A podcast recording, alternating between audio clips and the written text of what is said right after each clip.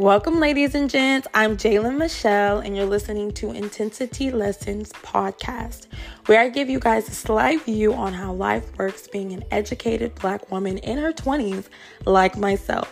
Oftentimes, we live our lives facing obstacles and unresolved subjects that we need to discuss but dismiss. Being that I was that woman, I obtained understanding and awareness on certain aspects of life just by being observant.